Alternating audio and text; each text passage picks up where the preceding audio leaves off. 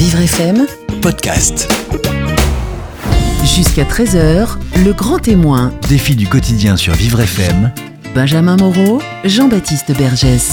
Bonjour Jean-Baptiste Bergès. Bonjour Benjamin. Vos deux grands témoins aujourd'hui s'appellent Marie-Axel et Benoît Clermont. Marie-Axel et Benoît Clermont sont les parents du petit Gaspard dont l'histoire a ému de très nombreux Français. Gaspard est décédé l'année dernière, le 1er février 2017. Il avait tout juste 3 ans et demi. Le petit garçon était atteint d'une maladie rare avec laquelle ses parents, ses frères et sœurs ont dû également cohabiter pendant de nombreux mois. Alors comment trouver la force de se battre quand on sait que le combat est perdu d'avance? Comment donner du sens à ce qui n'en a pas? Et comment continuer sa vie après le deuil le plus difficile qui soit, celui d'un enfant Marie-Axel et Benoît Clermont nous offrent à travers leur témoignage une leçon d'humanité et de résilience extraordinaire. Ils sont là avec vous, avec nous, jusqu'à 13h. Marie-Axel et Benoît Clermont sur Vivre FM. Jusqu'à 13h, le grand témoin. Défi du quotidien sur Vivre FM. Jean-Baptiste Bergès. Marie-Axel et Benoît, bonjour.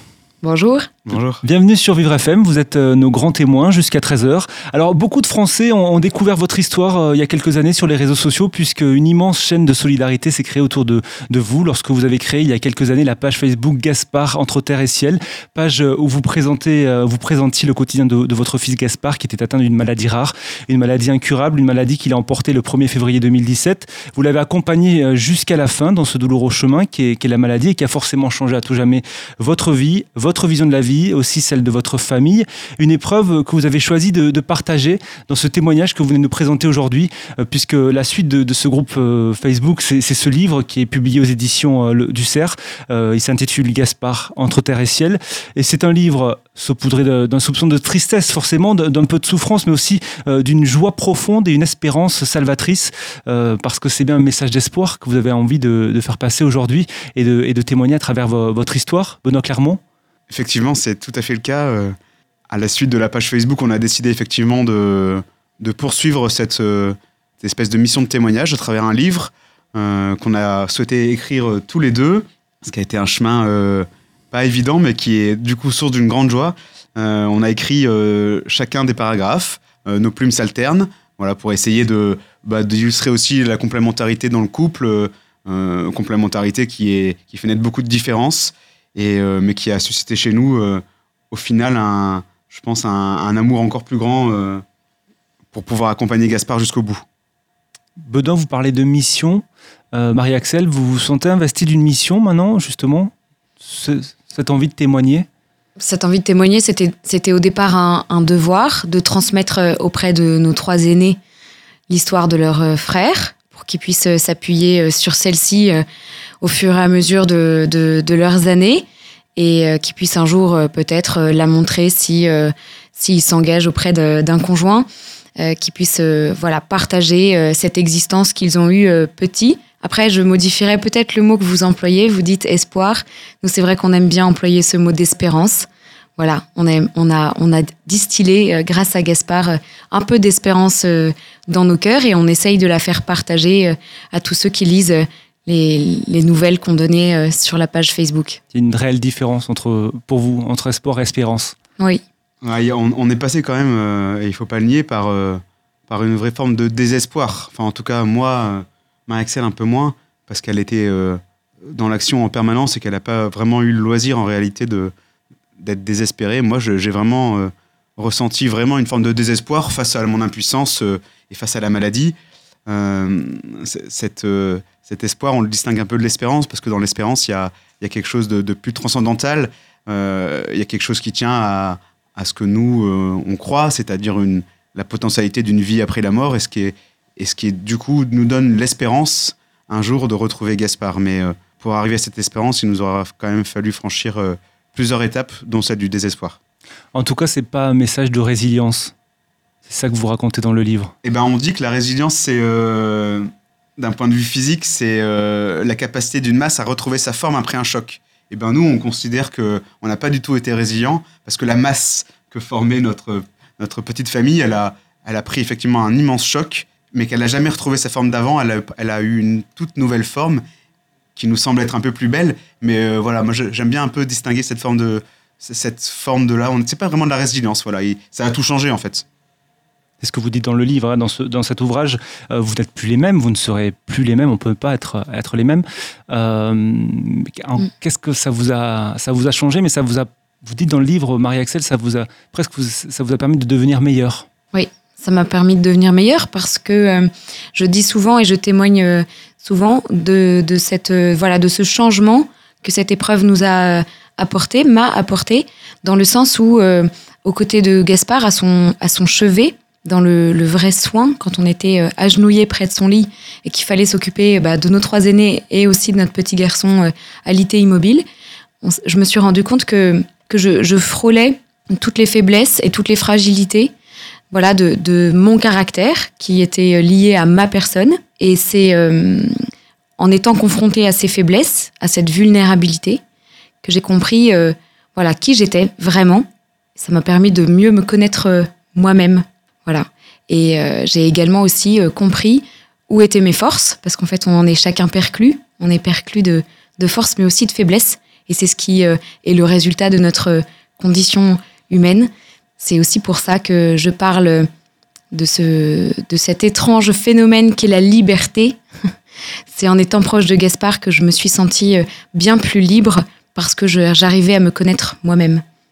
Et en même temps, il y a eu plein de moments où vous aviez envie de, baisser les bras, mais vous avez toujours réussi à, tenir. Qu'est-ce qui vous a fait tenir? J'ai tenu parce que le temps était compté. On m'avait dit euh, le jour du diagnostic que Gaspard euh, vivrait 4 ans, que son espérance de vie était au maximum de 4 ans. Le jour de son diagnostic, je rappelle que Gaspard avait déjà 13 mois. Son capital euh, était donc déjà engagé. Il nous restait au maximum 3 ans, si on fait la soustraction. Et euh, c'est là que je me suis dit qu'il fallait que je reste près de lui. Et ça a été un choix tous les jours et toutes les nuits de dire oui, je souhaite rester près de mon fils malade parce que je sais que son temps est compté et je n'ai pas envie en fait de, de le laisser passer. Alors. On va revenir sur, euh, sur euh, cette période qui a été euh, assez éprouvante pour vous deux et pour votre famille. Vous avez fait le choix de, de garder euh, Gaspard à la maison. Euh, votre quotidien a été chamboulé. On va revenir sur, sur, sur cette maladie. Euh, pour ceux qui ne connaîtraient pas encore votre histoire, euh, Gaspard a 13 mois lorsqu'on lui diagnostique la maladie de Sandoff. C'est une pa- pathologie neurodégénérative rare, une, une maladie invalidante et, et fatale. De quoi il s'agit exactement?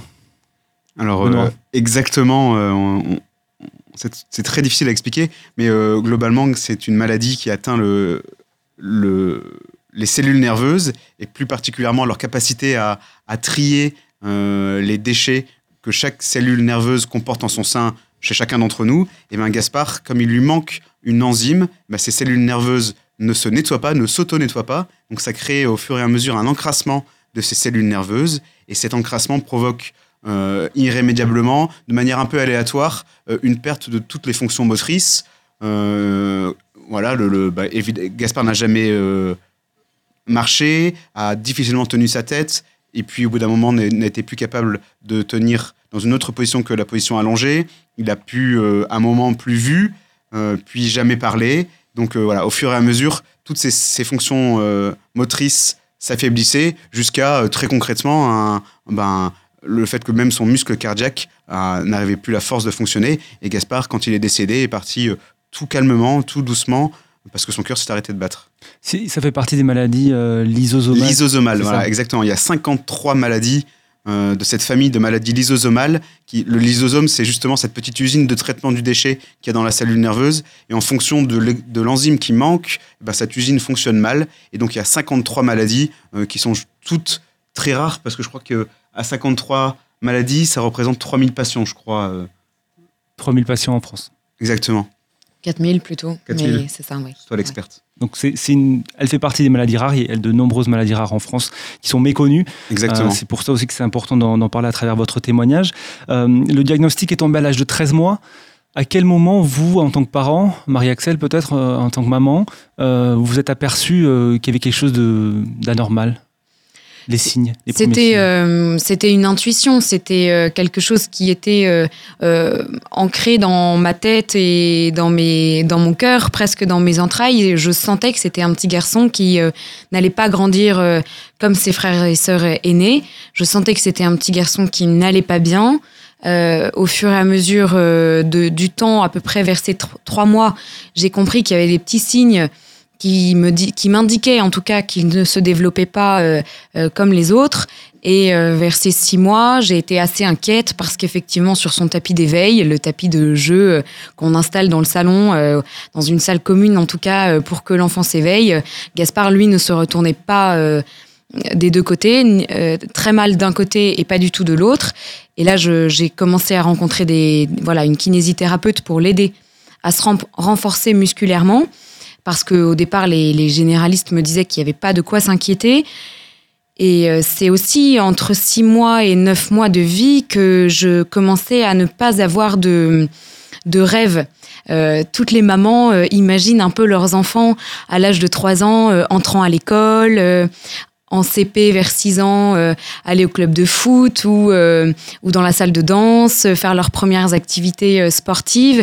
Et, et moi, ben, j'avais pas du tout voilà, ces, ces idées qui, qui me venaient dans, mon, dans mon cœur et dans mes rêves. Et je commençais à me dire que Gaspard était pas forcément voué à, à, en tout cas, rester vivant au-delà de, de ma propre vie.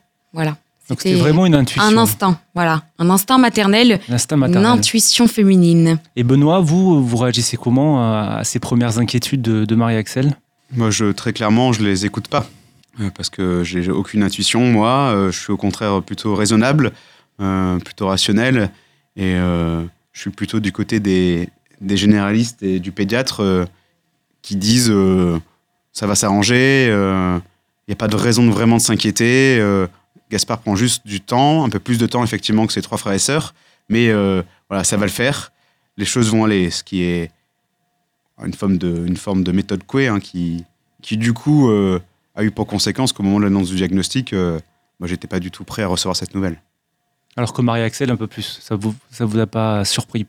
Ça m'a pas surpris parce que trois mois avant, je l'avais, j'avais trouvé une, maladie jumelle euh, sur Internet en, fouillant et en, farfouillant euh, tout ce qu'on tout dit de ne pas faire hein. quand on écoute euh, les médecins, n'allez surtout pas voir sur Internet. Bon bah j'avais fait tout l'inverse et euh, ce diagnostic en fait m'a soulagée dans le sens où j'étais enfin écoutée, comprise et surtout je voyais bien qu'il allait y avoir une une équipe médicale qui allait me soutenir et qui allait euh, aider Gaspard à lui apporter le plus de confort possible et surtout apporter des solutions pour euh, pouvoir l'aider à vivre malgré cette maladie.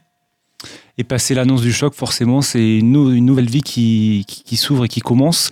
Euh, vous allez euh, nous en parler puisque forcément cette maladie a, a bousculé euh, tout votre quotidien et, et votre famille. Restez avec nous, Marie-Axel et, et Benoît Clermont. Nous marquons une courte pause et nous revenons dans un instant pour continuer de, de parler de, de votre ouvrage Gaspard en- entre terre et ciel. Et c'est aussi l'occasion de, de rendre hommage à Gaspard aujourd'hui sur Vivre FM. Vivre FM, c'est vous, le grand témoin, Jean-Baptiste Bergès. Dans le grand témoin défi du quotidien, aujourd'hui, nous recevons Marie-Axel et Benoît Clermont. Ils sont les parents de Gaspard, dont l'histoire a ému un grand nombre de Français.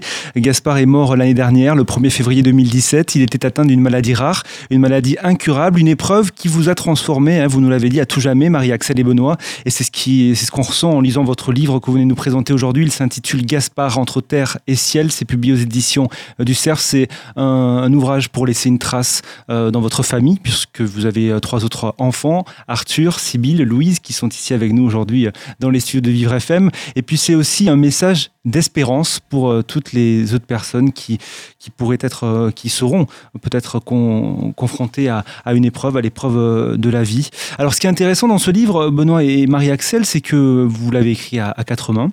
Et vous livrez chacun votre vision de la maladie et de l'épreuve et de la maladie de, votre fils, puisque bien que vous ayez vécu le même événement, vous ne l'avez pas vécu de la même manière. Non, c'est clair, on l'a Benoît. pas vécu de la même manière. euh, ça a commencé, euh, comme on le disait tout à l'heure, avant le diagnostic, et puis ça a pris, je pense, euh, vraiment, on a pris tous les deux deux chemins différents au moment de l'annonce du diagnostic. Moi, j'étais pas du tout prêt à recevoir ce diagnostic, et du coup, ça a été pour moi un, un choc immense.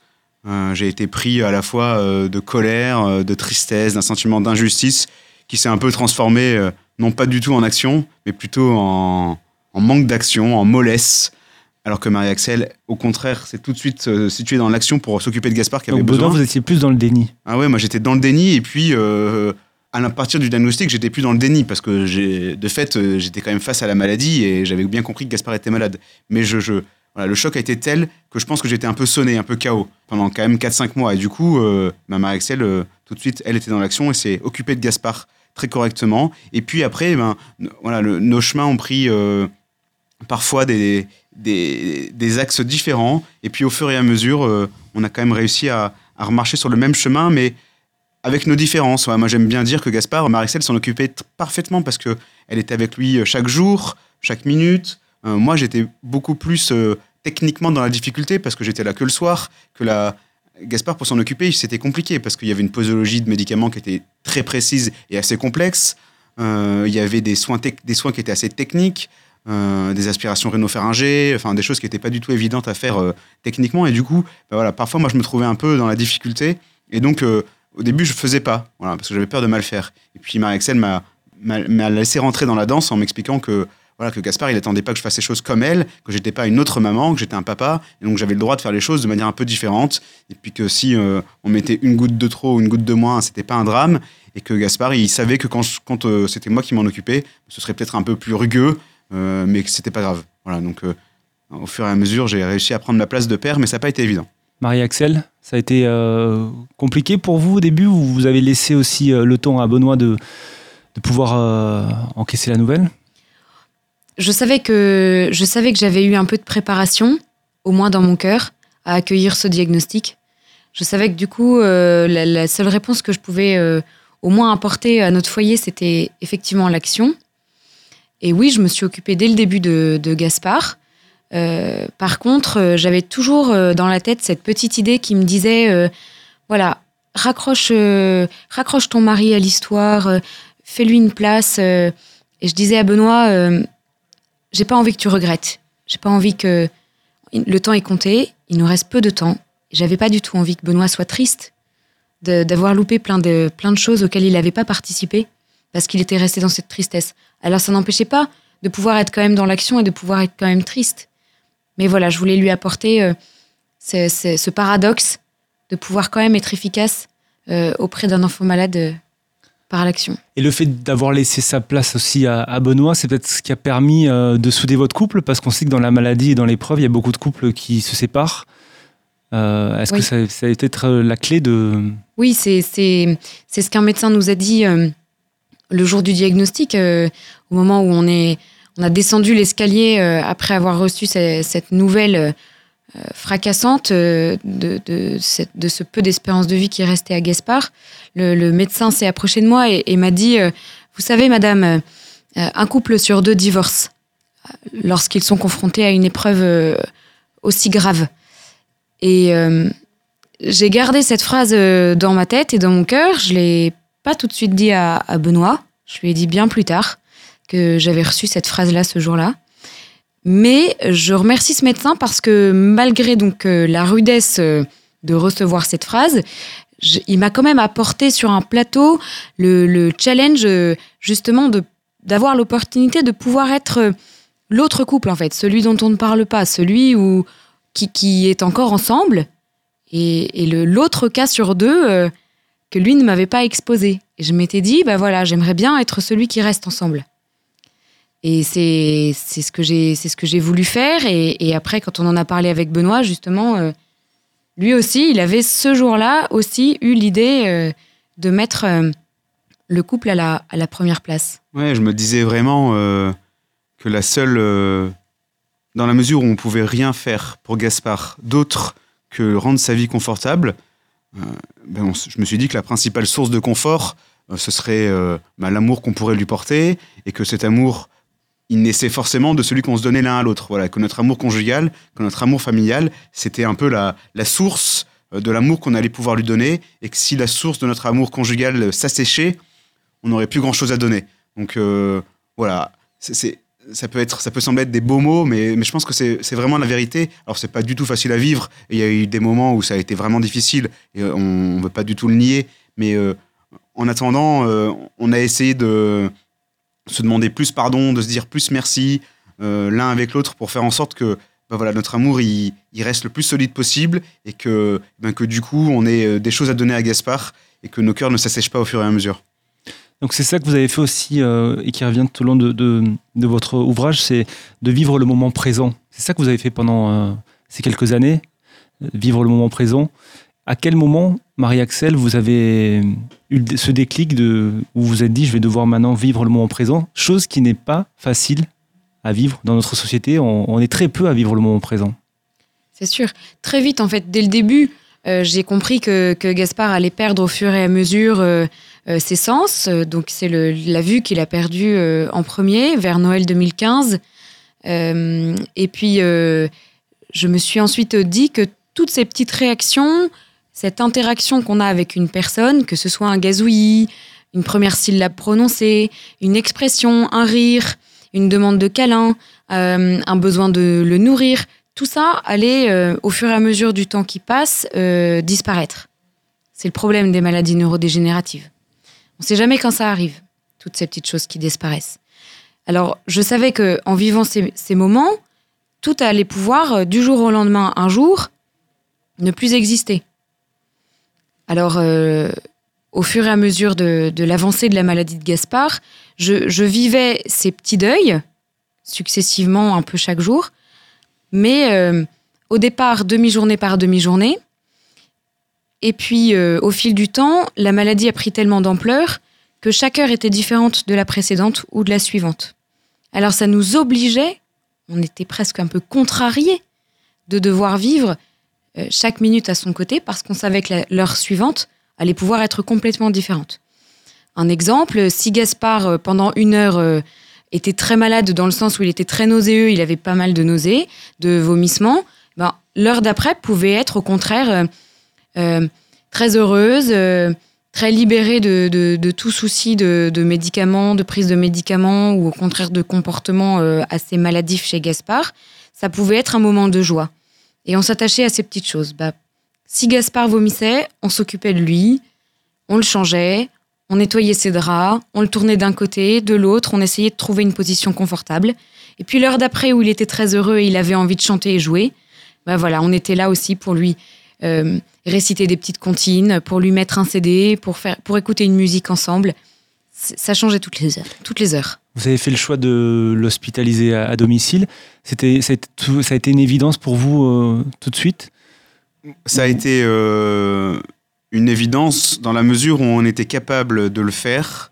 Euh, déjà dans la mesure où Maricel était capable de ne pas aller au travail, euh, de s'en occuper toute la journée. Donc pour nous, pour notre situation familiale, effectivement, ça a été un- une évidence euh, parce que les quelques séjours qu'on a passés à l'hôpital avec Gaspard ont été vraiment difficiles.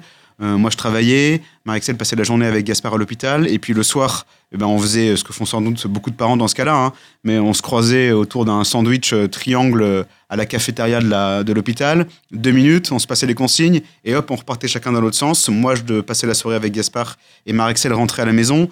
Et pour le coup, le phénomène que je décrivais tout à l'heure de- d'assèchement de la vie de couple, on le sentait très clairement et on sentait que du coup, c'était hyper difficile à la fois pour, pour nous deux, pour nos trois autres enfants qui ne nous voyaient jamais ensemble, puis qui nous voyaient en coup de vent chacun d'entre nous, et puis pour Gaspard, c'était pas évident non plus. Donc, dans la mesure du possible et où ça a été techniquement, humainement possible, ben effectivement, pour nous, ça correspondait exactement à notre, euh, à notre souhait, c'est-à-dire d'accompagner Gaspard le, plus, euh, le mieux possible, avec le plus d'amour possible. Et puis, à la maison, c'était vraiment le. Ben voilà, il était au cœur de notre maison, la maison, notre vie tournait autour de Gaspard, et, mais on a eu beaucoup de chance de pouvoir le faire. Et euh, voilà, il y a plein de cas dans lesquels c'est pas possible. Alors justement, vous parlez de vos trois autres enfants. Euh, comment vous avez réussi à, à- à- gérer euh, la, bah, la fratrie? Euh, Vous les avez protégés? Vous les avez impliqués, Marie-Axel? Comment ça s'est passé? Déjà, la- l'annonce de la maladie, ils sont, ils sont tout jeunes encore. Oui, ils étaient ils tout étaient- jeunes. Ils étaient tout jeunes quand ils ont su euh, que Gaspard était malade. Euh, le même jour, j'ai appris à Gaspard qu'il était malade. Je lui en ai parlé dans la voiture quand on rentrait justement de ce trajet euh, hôpital-maison. On est allé à l'école chercher euh, les trois aînés et j'ai appris à Arthur, Sybille et Louise qui savaient que j'avais rendez-vous avec un médecin, euh, avec euh, leur papa et Gaspard. Ils m'ont tout de suite posé la question qu'est-ce qu'a dit le docteur? Et en fait, ce qui leur a servi, je pense, c'est d'avoir été clair et en vérité. On a été juste parce qu'on a expliqué à nos enfants non, il n'y a pas de traitement pour Gaspard. Aucun médecin ne sait encore aujourd'hui comment guérir Gaspard. C'est un enfant très malade qui ne sera pas guéri parce qu'on ne sait pas faire ça en France, on ne sait pas encore faire ça dans le monde, on ne sait pas encore guérir cette maladie. Et voilà ce qui va se passer. Et en fait, on s'est appuyé sur eux parce qu'ils nous ont posé beaucoup de questions. Est-ce que Gaspard ira à l'école? Non. Est-ce que Gaspard euh, tiendra sa cuillère? Non. Est-ce que Gaspard marchera? Non. Et tout ça, ça leur a servi parce qu'on a répondu à leurs questions en vérité. C'est comme ça qu'on a réussi à les accompagner euh, au mieux et encore maintenant. Maintenant que Gaspard est décédé depuis, voilà, donc maintenant une grosse année, euh, on répond à leurs questions. Que devient le corps après la mort? Euh, Est-ce qu'il a une âme? Qu'est-ce que devient l'âme euh, après, après la mort? Est-ce qu'on peut aller voir Gaspard au cimetière? Tout ça, on répond à leurs questions. Parce que si vous l'avez accompagné pendant ces quelques années, euh, forcément, euh, vous étiez préparé euh, au pire, mais l'après a dû être difficile à surmonter. Vous allez nous, nous raconter euh, euh, ce qu'il en est. Euh, Marie-Axel et Benoît Clermont restent avec nous. Vous êtes euh, nos invités jusqu'à 13h sur Vivre FM. Jusqu'à 13h, Vivre FM, c'est vous, le grand témoin, Jean-Baptiste Bergès. C'est la suite du Grand Témoin sur Vivre FM, grand témoin des filles du quotidien avec Marie-Axel et Benoît Clermont. Ils sont les parents de Gaspard, dont l'histoire a ému un grand nombre de Français. Gaspard est décédé l'année dernière, le 1er février 2017. Il était atteint d'une maladie rare, d'une maladie incurable. Une épreuve euh, qui vous a transformé à, tout jamais, Marie-Axel et Benoît. Euh, Une épreuve euh, qui a transformé aussi votre vision de la vie. C'est ce qui en ressort de, cet ouvrage hein, que vous pu- publiez aux éditions du CERF. Il s'intitule Gaspard en- entre terre et ciel. Et Marie-Axel, vous dites que la vie de votre petit Gaspard, si courte fut-elle, fut pour vous un don merveilleux. Qu'est-ce que vous voulez dire par, par cette jolie phrase? Un don merveilleux déjà parce qu'à l'origine, un enfant euh, qu'on porte euh, en, en- mon sein, que j'ai porté en mon sein, est un don. C'est un, c'est un vrai cadeau. Je salue toutes les mamans pour lesquelles le parcours euh, est celui d'un d'un combattant. Donc déjà un don, euh, voilà, d'avoir reçu cette petite vie euh, à, à- à élever. Et j'aime bien employer cette phrase pour Gaspard. C'est un don merveilleux parce que j'étais perclue d'idées euh, à la naissance de mon aîné. Je savais que c'était à nous d'élever les enfants qui nous étaient confiés par euh, justement ce don de vie. Et je me suis aperçue en, en commençant à les élever que nos enfants aussi nous élevaient. Voilà, j'aime bien dire ça. On devait élever Gaspard et en fait, je m'aperçois que Gaspard nous a également élevés, dans le sens où il nous a apporté plein de cadeaux. Lui aussi nous a donné plein de cadeaux. Et ces cadeaux-là nous ont appris à, à aimer mieux et à donner plus. Alors c'est pour Vous ça que qu'il vous a transmis une force surnaturelle. Oui, une force parce que. euh, alors, Benoît le dit très bien dans le livre. hein, euh, moi, j'ai toujours été une marmotte. J'ai souvent beaucoup dormi. euh, voilà, couché tôt, levé tard. Et quand on a des enfants, les papas et les mamans se reconnaîtront. On doit se lever pour les biberons, les- voilà, nourrir le bébé, le nouveau-né la nuit. donc, ça, ça installe un rythme assez dense euh, où on dort peu. Et euh, Gaspard, lui, il a jamais réussi à faire ses nuits. Pendant trois ans et demi de, de nuit, il a eu beaucoup besoin de, de présence maternelle, notamment euh, la nuit. Et c'est là où, je me rends compte que voilà, il m'a offert un cadeau parce que il m'a appris à plein de choses, notamment à me lever et à me réveiller souvent. Vous dites dans le livre qu'il était un enfant plein de charisme, qui solaire, Benoît Clermont. Vous pouvez peut-être nous, en parler un petit peu Ouais, déjà, euh, bon, je suis pas très objectif en le disant, mais il était, je pense, particulièrement beau. Euh, je pense d'ailleurs que, blague à part, ça a participé à la fécondité du témoignage. Euh, je pense que dans sa, maladie, il y a un syndrome qui s'appelle le baby face, et qui fait que ces, enfants ont souvent un, visage rond, beau. En plus, Gaspard avait tout particulièrement de très beaux yeux bleus, qui laissaient un peu entrevoir le ciel. Donc je pense que ce charisme physique, il l'avait vraiment. Et puis, euh, son immobilité euh, faisait aussi que on avait, il fallait prendre le temps de, de le regarder dans les yeux, de, voir vraiment ce qu'il y avait à l'intérieur pour, euh, pour voir un peu cette force. Et moi, cette force, je l'ai également très clairement ressentie. Il, m'a vraiment rendu meilleur parce qu'il m'a montré où était l'essentiel dans ma vie, dans notre vie de famille, notre vie de couple, où était l'essentiel dans, dans ce que je devais, dans la façon dont je devais élever mes enfants, non pas euh, en les poussant à la performance, à la réussite scolaire, mais en les entourant de mon amour, euh, en faisant de, bah, d'essayer de faire de chaque instant un, beau moment. Alors c'est pas toujours le cas, parce, que parce qu'on n'est pas des surhommes, mais, mais en tout cas, euh, Gaspard nous a transmis la force de l'essentiel, je crois. L'essentiel, ça c'est une notion qui revient Marie-Axel dans votre ouvrage. aujourd'hui C'est l'essentiel, c'est c'est- c'est- c'est ce- autour de ça que vous vous retrouvez? On se retrouve autour de ça. Dans le livre, j'ai j'ai fait un petit jeu de mots justement sur ce mot d'essentiel. Je l'ai écrit E E-2-S-E-N-C-E, trait d'union C-I-E-L. Maintenant que je sais que mon fils n'est plus sur Terre, euh, je crois qu'il est au ciel. Et effectivement, Gaspard nous a appris euh, cette essence même euh, de, notre, de notre place sur la Terre, qui est d'aimer son prochain. Alors Benoît et Marie-Axel, moi j'ai découvert votre histoire comme euh, de nombreux Français euh, sur les réseaux sociaux, Oui. avec cette page Facebook euh, qui s'a- qui s'appelle Gaspard entre terre et ciel, elle est toujours active. Oui. Euh, vous pouvez me raconter qui a eu l'idée de, de, de- de créer cette page et pourquoi? Benoît Clermont, je crois que ça, ça vient de... Bah, c'est moi qui ai eu euh, effectivement l'idée. euh, J'avais eu l'idée initialement parce que euh, il y, a- il y a eu deux choses. La première chose, c'est qu'on avait ouvert un blog pour donner des nouvelles à nos familles de l'état de santé de Gaspard. Et sur ce blog, on faisait part aussi de quelques réflexions personnelles, voilà, très simples. Et puis, euh, au fur et à mesure, on nous a dit que c'était quand même plus simple de le faire sur Facebook. Donc euh, voilà, donc on, a eu du mal à le faire, mais il- voilà, l'objectif c'était quand même de donner des nouvelles à beaucoup de gens. Et puis il y avait eu une autre euh, affaire, c'est que j'avais écrit une fois un témoignage pour une autre page Facebook qui s'appelle Tomber du nid, qui donne la parole à des enfants handicapés, où on parle à la place des enfants pour témoigner un peu de, leur fécondité et de ce qui change chez leurs parents très souvent. Et donc euh, le post que j'avais écrit pour, euh, au sujet de Gaspard avait bien marché, et donc euh, beaucoup de gens nous avaient demandé des nouvelles.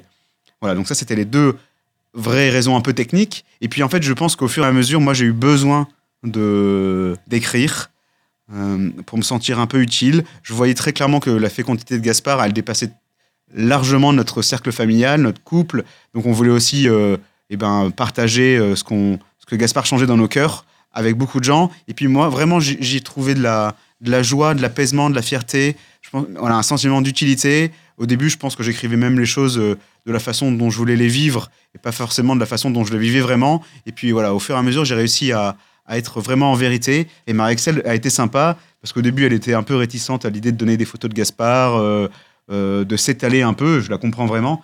Mais euh, je pense qu'elle voyait que ça me faisait du bien. Et puis au fur et à mesure, bah, là aussi, euh, nos chemins se sont rejoints. Et maintenant, c'est quelque chose, enfin depuis déjà pas mal de temps, c'est quelque chose qu'on fait vraiment euh, euh, tous les deux. Il y a une véritable chaîne de, de solidarité, de soutien qui s'est créée autour de votre histoire grâce à, ce, à ces réseaux sociaux. Euh, ça vous a surpris, Marie-Axel Comment vous avez vécu, euh, je ne sais pas si on peut parler de succès, mais en tout cas de- d'engouement? C'est sûr, c'est pas un succès, mais ce qui nous a surpris, c'est voilà cette association de, de- de personnes qui euh, ont véritablement créé cette communauté qu'on appelle nous entre nous la, la, hashtag Team Gaspard, cette communauté d'amour qui s'est construite autour de l'épreuve de notre euh, fils. Et c'est là où c'est très intéressant, c'est que à partir du moment où nous, en fait, on a donné, euh, on a délivré ce témoignage de la vie qu'a été la vie de Gaspard, les, les personnes qui s'attachaient à cette page nous, nous ont eux aussi également témoigné de leurs épreuves et de leurs souffrances. Et c'est là où je trouve que c'est très intéressant parce qu'il y a un, un véritable échange. Et je trouve que le témoignage est beau seulement s'il y a un échange. On aurait trouvé ça nul de témoigner tout seul, sans que personne ne nous réponde jamais.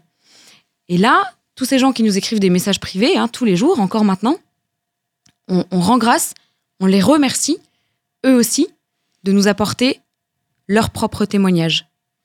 L'échange, voilà, ça c'est ça aussi qui est, qui est très important dans, dans votre histoire. Alors, je, je voulais vous, vous demander comment vous aviez, est-ce que vous étiez préparé à, à l'après Gaspard? Parce que forcément, pendant ces longs, longs mois, euh, Gaspard s'était euh, réuni, vous, toute la famille se réunissait autour de lui, c'était votre rayon de soleil, votre astre, comme vous l'appelez, une sorte de, de, de- de totem. Mais après, euh, Ouais, Gaspard, ça a été effectivement le, le- le centre de notre vie. Euh, L'essence même de la maladie fait qu'on se préparait euh, de manière inéluctable à, son départ, à sa mort.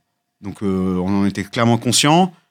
Donc même si on n'est jamais prêt au moment où ça arrive, je pense qu'inconsciemment quand même, on avait fait un vrai travail sur nous-mêmes et puis que le temps avait fait son œuvre. Donc euh, au moment où Gaspard est, parti, on était prêt et puis on a eu la chance de vivre aussi une fin, une fin de vie de Gaspard très douce, très apaisée.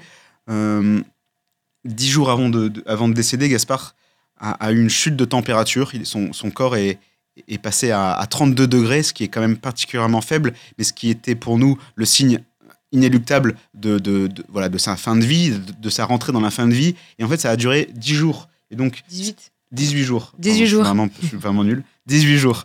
Et donc, ces 18 jours, ça a vraiment participé, je pense, à, à préparer encore davantage nos enfants, nous, notre famille, à, ce, à ce départ. Euh, mais voilà, le, le, le lendemain du départ, le lendemain du décès de Gaspard, moi, j'étais au, au fond du trou. Donc, euh, on a beau s'y préparer. euh, le jour où ça arrive, on est d'une tristesse infinie. Mais voilà, le fait quand même que d'avoir eu une fin de vie apaisée, que Gaspard ait pu vivre jusqu'à vi- vivre vraiment pleinement jusqu'à sa mort, qu'on n'ait rien accéléré, que les choses se soient faites sans beaucoup de souffrance, je pense que ça a beaucoup euh, participé à notre sérénité d'aujourd'hui. Marie-Axel, vous racontez dans, dans le livre, vous dites que ce jour-là, vous l'aviez souvent imaginé et qu'il a pourtant été différent de ce que vous imaginiez. En quoi ça a été différent? Ça a été différent dans le sens où moi, je m'étais fait effectivement plein de, entre guillemets, films de, de cette euh, fin de, de vie. J'avais très peur que Gaspard euh, meure seul, sans Benoît ni moi, tout seul la nuit. Un moment où je n'étais pas forcément dans sa chambre ou un, moment où Benoît était absent. Et euh, il se trouve que euh, le jour où Gaspard est décédé, euh, déjà je, l'ai senti. Pareil, là on peut rejoindre le début de, sa vie. C'est comme, c'était comme une, intuition, un instinct qui me disait que, que Gaspard terminait, terminait sa vie. Et là où, là où j'ai eu beaucoup de, grâce, c'est que la fin de vie de Gaspard s'est faite en, douceur. Il a, expiré très, très doucement. On avait très peur que Gaspard euh, s'étouffe ou que ce soit violent ou que ce soit très inconfortable ou très douloureux pour lui. Et euh, Gaspard a été euh, très bien soulagé donc au point de vue des, médicaments qu'il a, reçus avant de, de décéder. Mais, le moment où lui-même a expiré était, était très doux. Et il a juste voilà, sauté une respiration et Gaspard est parti. Marie-Axel, je terminerai sur, une de vos phrases dans le livre. Vous dites que l'important n'est pas la durée de la vie, mais son intensité. C'est exact. J'aime, bien parler de cette intensité aussi parce que ça rejoint ce qu'on disait tout à l'heure, on s'attache au moment présent. Et à partir du moment où on vit le moment présent de la plus belle des manières, en, souhaitant que tout l'amour qu'on a pour l'autre euh, se développe et euh, se disperse un peu comme une pluie de grâce qu'on aurait envie d'apporter l'autre, je, sais que, je sais que euh, ce moment à- à vivre avec l'autre est, est intense parce qu'on aura tout donné du plus profond de notre cœur. Merci beaucoup, Marie-Axel et Benoît Clermont, d'être venus euh, nous livrer ce, ce message d'espérance. Et on peut peut-être rappeler le, le site euh, internet des, des- de, de l'association Vaincre les maladies euh, lysosomales. C'est important, justement, et toutes ces maladies rares Bien sûr. euh, dont a été atteint euh, Gaspard a, a besoin de dons pour euh, faire avancer la recherche. Euh, le site, c'est www.vml-asso.org. Merci Exactement. beaucoup. Au Merci. revoir. Merci. Vivre FM.